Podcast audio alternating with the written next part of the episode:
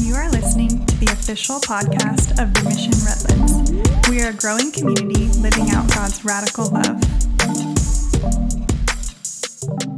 I'm Brian. I'm part of the teaching team here at The Mission, so welcome. It's good to be with you today. We're going to go back to our occasional sermon series on the Psalms, and we're going to be looking at Psalm 116 today. I was thinking about this, though. There are certain things that you hear if you were to hear them in the world today, they wouldn't make much sense. They maybe made sense at a time period in the past, but they don't necessarily make sense today, right? So here's one. No one can call. My sister is on the phone. So I have a little picture of that.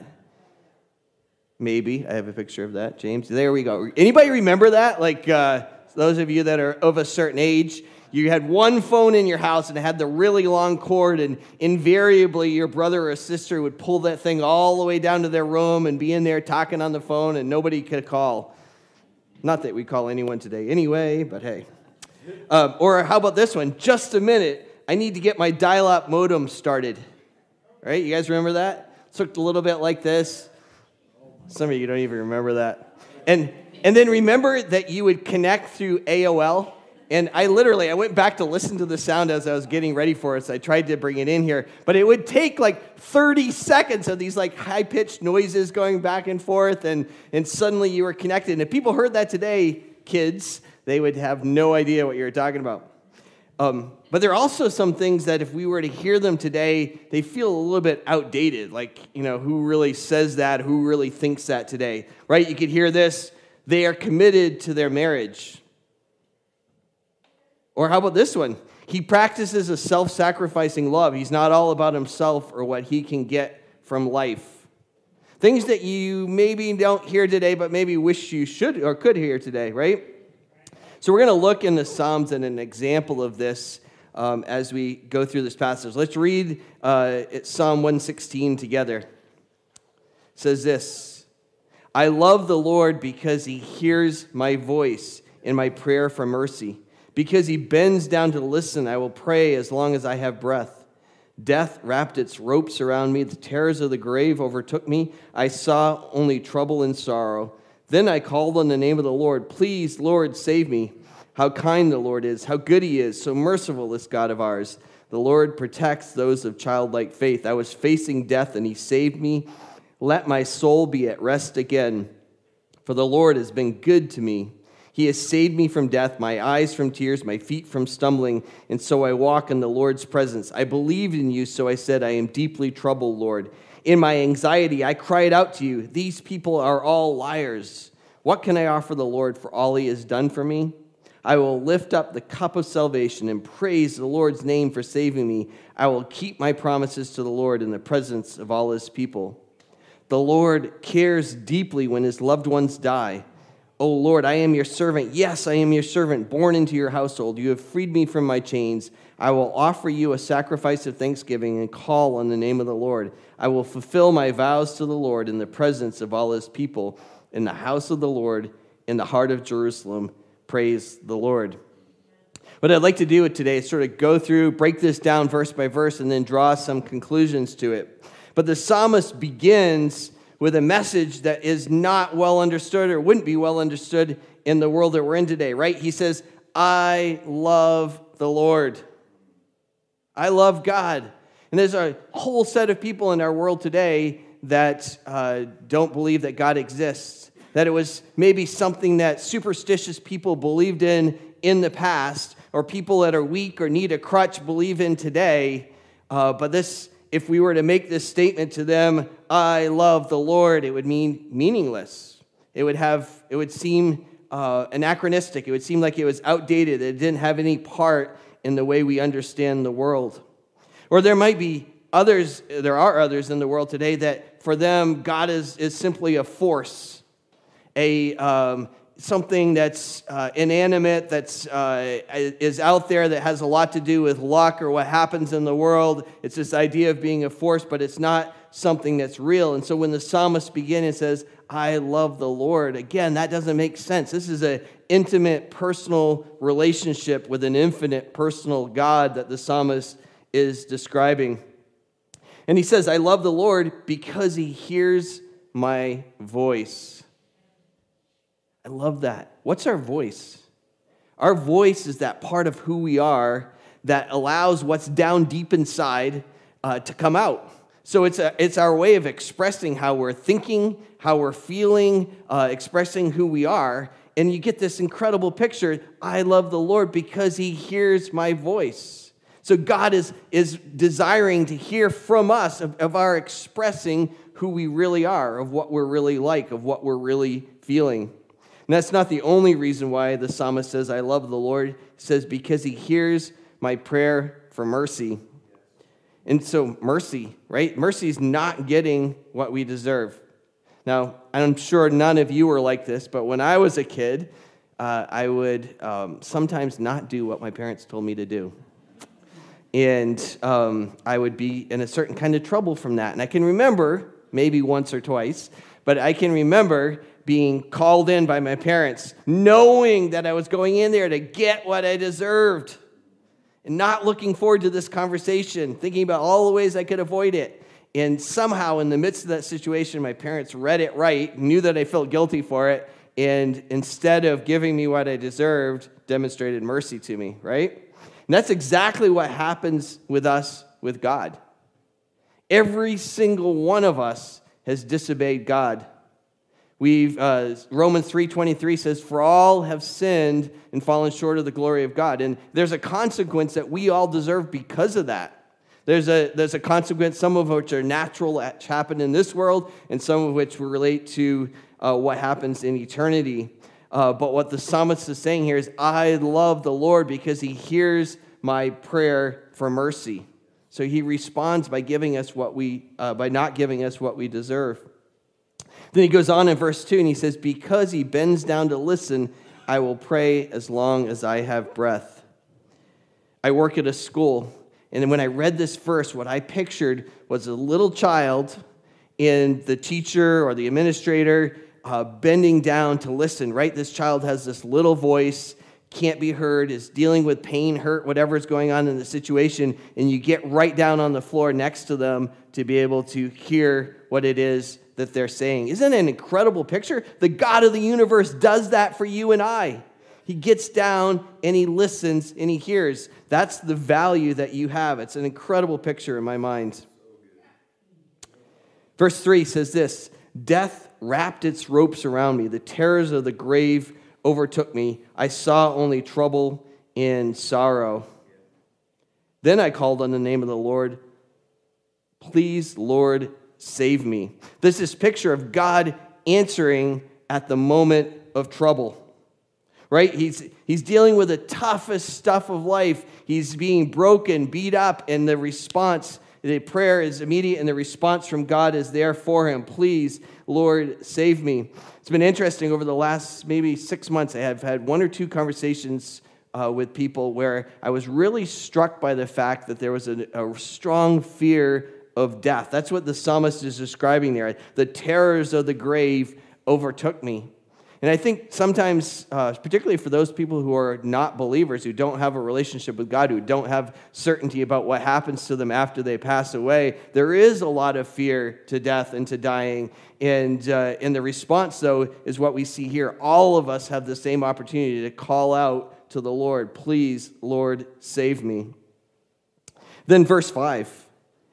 How kind the Lord is, how good he is, so merciful, this God of ours. Those three adjectives, right? Absolutely incredible. Kind, good, merciful. That's the kind of God I want to serve. A God that's kind, good, and merciful.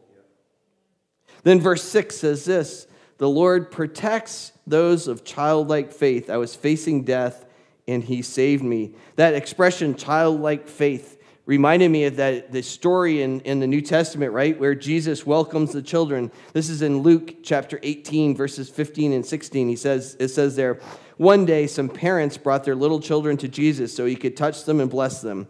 But when the disciples saw this, they scolded the parents for bothering him. Then Jesus called for the children and said to the disciples, let the children come to me. Don't stop them, for the kingdom of God belongs to those who are like these children. I tell you the truth, anyone who doesn't receive the kingdom of God like a child will never enter it. So what is this idea of a childlike faith? I was thinking about my own experience of coming to faith in God. I accepted Christ when I was 5 years old, and as I reflect on it, it was really a very simple understanding. I understood that I had done bad things, that I had disobeyed God, that I had sinned, and I understood that there was a consequence to those things that I didn't really want to have. I wanted to experience eternity with God. It was that simple, and I made a decision to accept Christ as Savior when I was that young. As I was thinking about that, this idea of childlike faith doesn't mean being gullible. It doesn't mean just responding out of emotion. It does mean, though, not overthinking it, which is our tendency as adults, right? We tend to overthink things. It doesn't mean getting so distracted by the hypocrisy of somebody else that I can't deal with my own relationship with God, because we tend to do that as adults as well. It doesn't mean having this hardness of heart that tends to be part of who we are as adults that prevents us from accepting what God has done on our behalf, or having pride in the fact that I can do this myself. A childlike faith is simple, but sticks to the message. It makes sense, and that's what God is calling us to, and the psalmist reminds us of in this passage. Then verse 7 says this. It says, "Let my soul be at rest again, for the Lord has been good to me." What is our soul? I believe our soul is that part of who we are that reflects the fact that we're made in the image of God. That's the part of who we are that is designed for us as human beings to connect us with God. And so when we are not in right relationship with Him, where sin separates us, where we haven't come to faith in Christ, there's a fracture in that. Our soul lacks peace. We have a sense of anxiety that we're dealing with all the time. And what the psalmist is saying here is that when I have found God's mercy, when I've been made right in relationship with Him, what happens? My soul is at rest again. My soul is experiencing peace. Jumping down to verse 9, it says, "And so I walk in the Lord's presence as I live here on earth." I had to look up this idea. What does it mean to be in the Lord's presence? And this expression's used about 50 times in the Old Testament. Probably about half to about two-thirds of those times relate specifically to either the tabernacle or to the temple. And that makes sense, right? The tabernacle and the temple were this physical manifestations of where God would come and meet the people of Israel, where His physical presence was captured in one sense for it to be central to the life of the Israelite people. And so in the temple, you had a space called the Holy of Holies, and it was a room that was where the high priest went to meet God once a year and offer a sacrifice on behalf of the Jewish people. And so you had this sense of the presence of God in those situations of being something that's very real. But another almost half of the times that it's mentioned in the Old Testament, it's different than that. I'd almost call it metaphorical. And it's really this sense of being in right relationship with God, of being in God's will or perfect will. So if we look at that verse again and sort of read it from that perspective, it says, "And so I walk in the Lord's presence." And so I walk in right relationship with God. And so I walk in God's perfect will. And so it starts with the "and so." So it's saying, in result of what God has done for me, I now walk in perfect relationship with Him. Jumping down to verse 12. It says there, "What can I offer the Lord for what He has done for me? I will lift up the cup of salvation and praise the Lord's name for saving me." I love this. What's his response? As he says, looking at all that God has done for me, what am I going to do? I'm going to praise the Lord's name. Praise isn't just something that we do out of roteness in the front end of a church service, that we sing a few songs and maybe we just sit and watch a few songs. You know, a performance that's done our behalf. It's not just something that I turn on the radio in the car so I Don't get overwhelmed by road rage, concerns. Right? Praise is this response I can hardly help myself from doing in result of what God's done for me. As I reflect on how good he is, how merciful he is, I can't help myself but praise him. Then in verse 14, he says, I will keep my promises to the Lord in the presence of all his people. And he actually repeats this again in verse 18, where he says, I will fulfill my vows to the Lord in the presence of all his people.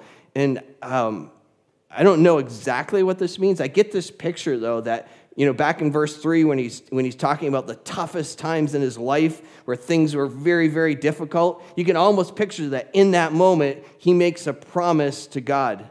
Hey, if you get me out of this, I will do this. And he's saying in these verses is that, hey, I am now going to fulfill that, and I'm going to do it in front of other people. And the reason I'm going to do it there is because I want them to know what you've done for me and the fact that I'm seeking to be obedient to you.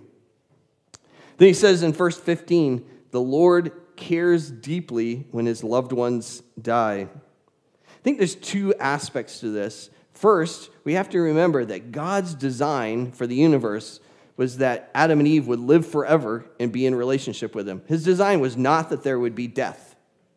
Death came as a consequence of sin. We see this in Romans 6:23, for it says, for the wages of sin, the just punishment that we receive because of sin is death. And so that's the consequence. And so it would be expected that as God sees the consequence for the decisions that we've made, that he would have a sadness, that he would care deeply when that occurs.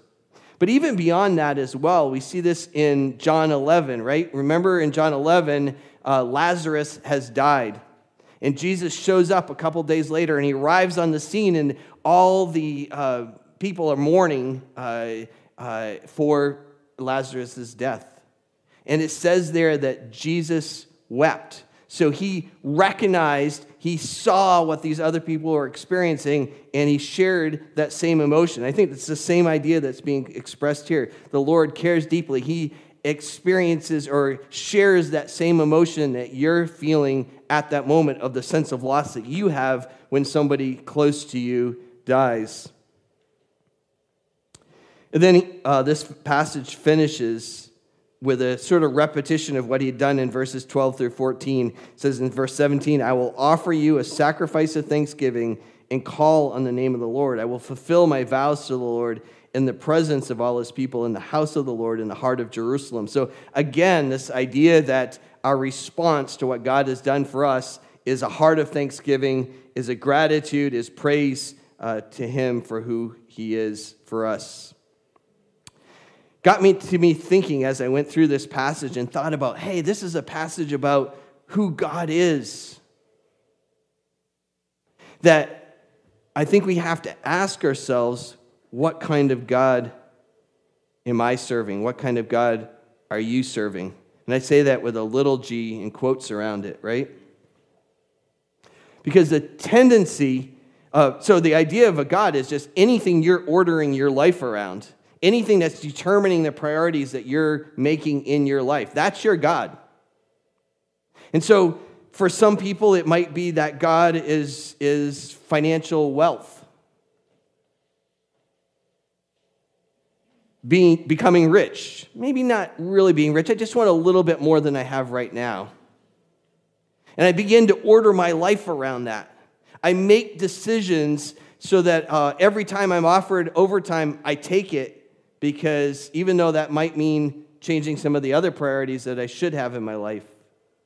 Or maybe it's I choose to do a job that I know is morally wrong, yet I know I do it because of this desire, the fact that this money or financial success is my God. Maybe it's I will say anything to close a sale, because I want to pursue this God of money. So for some of you, that may be what it is, that the God that you're serving is this God of financial success. For others of you, the God that you're serving may be sexual gratification. You're prioritizing your life. You're ordering your life in such a way that that becomes your top priority. It drives the decisions that you make and the relationships that you have in life.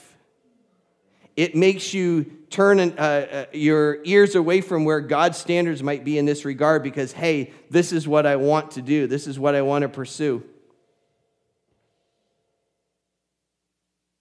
For some, God may be something that doesn't sound really bad, right? Our God may be the fact that we prioritize our lives around our kids' achievements.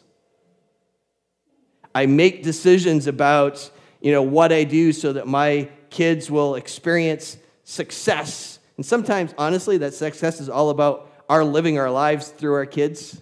I don't know if you ever heard that quote, don't blow it, you only have one chance to live your life through your kid, But seriously, some people order their lives, prioritize their life, and that becomes their God, is their child's success in something. Or maybe your God is a relationship where what you're doing, you're prioritizing your life, you're ordering your life around some relationship. And that relationship has become your God, and it's pulling you away from where you really should be. It's pulling you in a direction because this person is using you. This person is destroying who you are. This person is separating you from a real relationship with God. Because I look at this chapter and I see something very different about the kind of God that we should be getting to know, the kind of God that we should be serving, the kind of God that we should be ordering our life after. Right? When you think about this, it's a God who hears our voice. It's a God who bends to listen. It's a God who answers at the moment of trouble. It's a God who saves you. It's a God who cares for you deeply. And it's a God who loves you. What kind of God do you want to serve? This is the kind of God I want to serve. I want to say like this psalmist did, I love the Lord. And then that makes a difference with how I order my life. This describes the God of the world, the God of the universe, and I want to order my life after him. And I want to challenge you today, to you as well, to order your life, to make that the basis of priorities in your life, to be in a relationship with him. Let me just close with this. If you're here and you don't have that kind of relationship, you don't have that kind of peace with God, today's the day where you can do that. You can come to be in right relationship with God. Maybe you've accepted Christ and you hadn't realized it till I was sharing it, that you have another God that's actually directing your life, that's actually what you're ordering your life after. And today can be the kind of day where you get that life reordered with the kind of God who bends to listen to you, who loves you, who hears your voice. Let's pray, and the worship team can come back up as well. God, I love you. Lord, I'm grateful to you that you hear my voice, that you bend to listen. Lord, that you care in our deepest moments of trouble, Lord, that you are merciful to me. Thank you, Lord. I want to order my life after you. Lord, forgive me for where I failed to do that, where technology's gotten in the way of it, or where relationships have gotten in the way of it, where work has gotten in the way of it. Lord, forgive me. And Lord, for those that are here today that don't know what it means to have their soul be at rest, to be at peace with you, Lord, may today be the day of salvation for them, that they would pray and recognize that you've made a way for them to be restored, to be at peace with you, to be in right relationship with you through what Christ has done on the cross. And they would pray, asking for forgiveness, asking to be made right with you. Lord, I just would ask that today would be a day where all of us could say, I love the Lord. God, we ask this in your Son's name. Amen. You are listening to the official podcast of The Mission Redlands. For more information, visit us at themissionredlands.com.